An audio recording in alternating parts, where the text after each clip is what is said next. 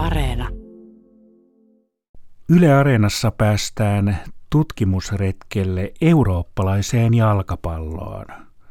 Kari Kanala, sinä olet matkaoppaana. Sinne tutkitaan jalkapalloa, jos ei maailman, niin ainakin Euroopan selityksenä.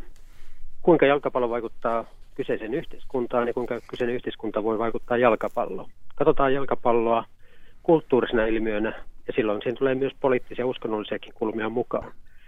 Ja mulla on asiantuntijoita siinä mukana keskustelemassa. Osa on jalkapallon piiristä tuttuja, mutta osa on sitten muista yhteyksistä. Sinä, Kari, toimit Helsingin Pahvalin seurakunnan kirkkoherrana. Tämä onkin mielenkiintoinen yhdistelmä. Saatko näistä jotenkin yhteen asioita, että oman työsi kautta, miten se voisi kytkeytyä jalkapalloon? Ainakin sillä tavalla, että olen järjestänyt kirkolla futiskirkkoja muutaman otteeseen, samoin myös lätkäkirkkoa. Meillä Paavalin kirkkoon mahtuu 650 ihmistä istumaan ja oikein täyteen ahtaa, niin vielä vähän enemmänkin väkeä. Ja siellä kirkossa me on katsottu kuuden metrin skriniltä jalkapalloa Euroopan mestaruus MM-kisoissa ja sitten toi legendaarinen Suomi-Liechtenstein-peli. Mulla on aina tuntiainen, mes, tuntiainen ää, peli ollut messu, jonka jälkeen on asiantuntijoiden kanssa analysoitu tulevaa peliä ja sitten katsottu matsi. Ja takaa on saanut kahvia ja ulkoa makkaraa, mahdollisimman matala kynnys ihmisten tulla ja tuon Suomen Liechtenstein peliä katsoi sitten parhaimmillaan 400 ihmistä siellä kirkossa. Tämä on tapa yhdistää asioita, ehkä tuttuna mulle merimieskirkon kautta, kun ollut Hampurissa ja Lontoossa, niin ne on paikkakuntia ja, ja tota, yhteisöjä, missä uskontokulttuuri ja harrasteet lyö kättä ja siinä mielessä jalkapallo on ollut molemmissa paikoissa hyvin tärkeässä roolissa ja molemmilla kirkoilla oli oma porukka, missä käytiin pelaamaan fudista. Niin sinä olet todennut, että nykyaikaista jalkapalloa ja ikivanhaa kirkkoa yhdistää paitsi ylösnoussut puolustaja isoin kirjaimin, alkukirjaimin, niin myös ajatus, että elämä on joukkuepeliä. Joo, tällainen mm, slogan oli kirkon ja palloliiton yhteistyöprojektissa 90-luvulla. Sieltä syntyi innovaationa esimerkiksi vihreä kortti. Kun pelissä näytetään keltaista ja punaista korttia, niin junnupeleissä haluttiin sitten myös rohkaista hyviin tekoihin. Esimerkiksi jos vastustaja loukkaantuu, niin pallo voi potkasta yli ja keskeyttää pelin. Ja sillä tavalla huomioida peliä ja vastustajaa ja ää, kunnioittaa, kunnioittaa molempia. Ja elämä on joukkuepeli, kyllä lähtee siitä, että jos me sooloillaan elämässä, niin emme enää saa syöttöjä. Eli parhaimmatkin tähdet tarvitsee joukkuetta. Ja joukkue toisaalta tarvitsee sitten näitä henkilöitä ja tekijöitä, jotka omalla panoksellaan voi auttaa porukkaa voittamaan. Kaikessa ei elämässä ole voittamisesta kiinni, mutta mukaan ottamista on ainakin. Ja itse olen ajatellut, että kumpi on tärkeä, joukkoon kuuluminen vai joukkoon sopeutuminen. Ja jos me joudutaan aina sopeutumaan joukkoon, niin se ei välttämättä ole hyvä asia. Ja sellaiset joukot ei ole aina kaikkein parhaita, parhaita ympäristöjä meille. Mutta jos me kuulutaan joukkoon, saadaan olla oma itsemme ja silloin me ymmärretään, että se voi olla joukkue tai tiimi tai mikä ikinä. Me toivotaan, että kirkko voisi toimia tällä tavalla joukkuepelin mahdollistajana. Eli niin, että jokainen voi tulla mukaan ja kynnys olisi matala. Niin sinulla on sarja Eurofutiksen jäljillä, joka on kahdeksanosainen ja siinä tutkaillaan, oliko niin, että Euroopan valtioita?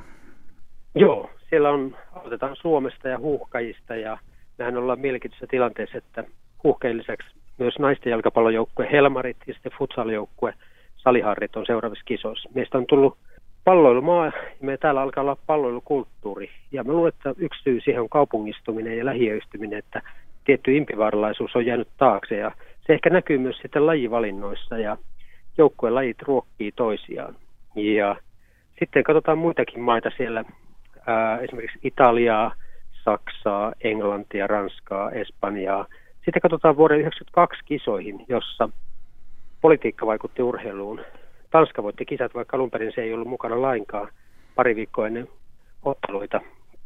Tanska kutsuttiin mukaan, kun Jugoslavia suljettiin kisoista sotatilan vuoksi ja kuitenkin samoissa kisoissa pelasi esimerkiksi IVY Neuvostoliiton jälkeläisenä, että välillä politiikka vaikuttaa, välillä ei, mutta Tanska joka tapauksessa nousi mestariksi. Sitten jokaisessa jaksossa tutkitaan jotain väitettä, joka katsotaan, että pitääkö se paikkaansa. Esimerkiksi Ranskan kohdalla monikulttuurisuus on kilpailuvaltti. Ja tämä on mun, mun mielestäni nähtävissä. 98 Ranskassa oli omat kotikisat ja siellä Jean-Marie Le Pen kyseenalaisti joukkueen ja sen taustat puolella pelaajista oli siirtolaistaustaa.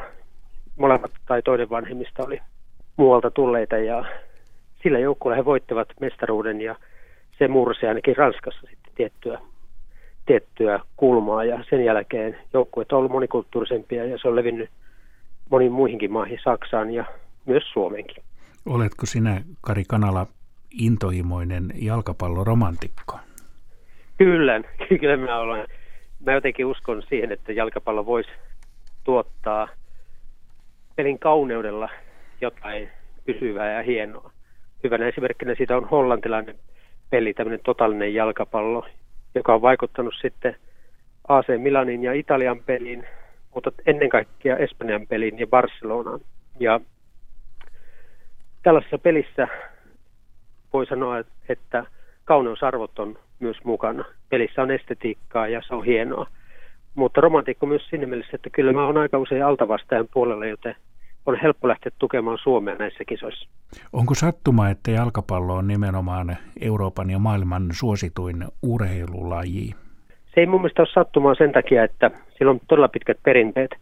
Sen lisäksi on sekä vaikea että helppo peli. Siinä on jatkuvasti kehittymistä. Martti Kuusela, joka on yksi asiantuntija vieraista, entinen maajoukkueen valmentaja, sanoi, että fudis on vaikea laji, koska koetappa syödä jaloilla. Eli siinä on vain kehittymistä. Ja samalla se on helppo laji, koska loppujen lopuksi ei oikeastaan tarvita muuta kuin pallo, jota lähtee pelaamaan. Mutta lähtökohdista lähtee harrastamaan jalkapalloa, niin se on aika, aika helppoa. Mutta jalkapallo on siis moninainen ilmiö, että siinä on monia merkityksiä, että se ei ole pelkkää pelisirkusta. Joo, näin on, että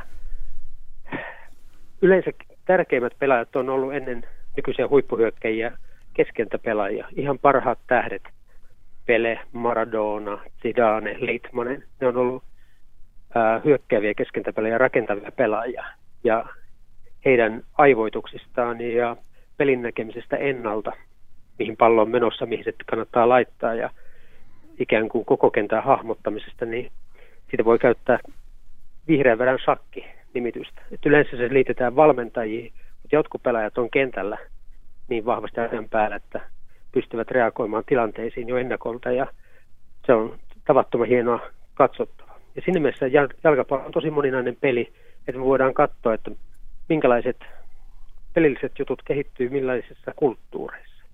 Hyvä esimerkki on tämä totaalinen jalkapallo, eli se kehittyy yhtä aikaa Kiovassa, Kiovan Dynamon Lobanovski nimisen valmentajan kautta ja toisaalta Ajaksissa Hollannissa Michels-nimisen valmentajan kautta. Kulttuurit on todella erilaisia. Toinen on kommunistinen ateistinen kulttuuri, toinen hyvin maallistunut, mutta sillä vaikuttaa kalvinismi sitten myös mukana. Ja Kalvinin yksi oppi oli, älkää uskoko pappeja, lukekaa itse raamattua. Ja siellä tämmöinen tietty totuuden omistaminen on vahvasti mukana tässä. Ja pelaajista tulee myös se pelin toteuttaja kentällä ja niiltä lähtöisin on sitten tämmöinen pelaajalähtöinen pelitapa kaikki ei olekaan kiinni valmentajasta. Eli kentällä tapahtuu tosi paljon asioita, johon katsojana parhaiten usein reagoidaan paikan päällä. TVstä kaikki ei näy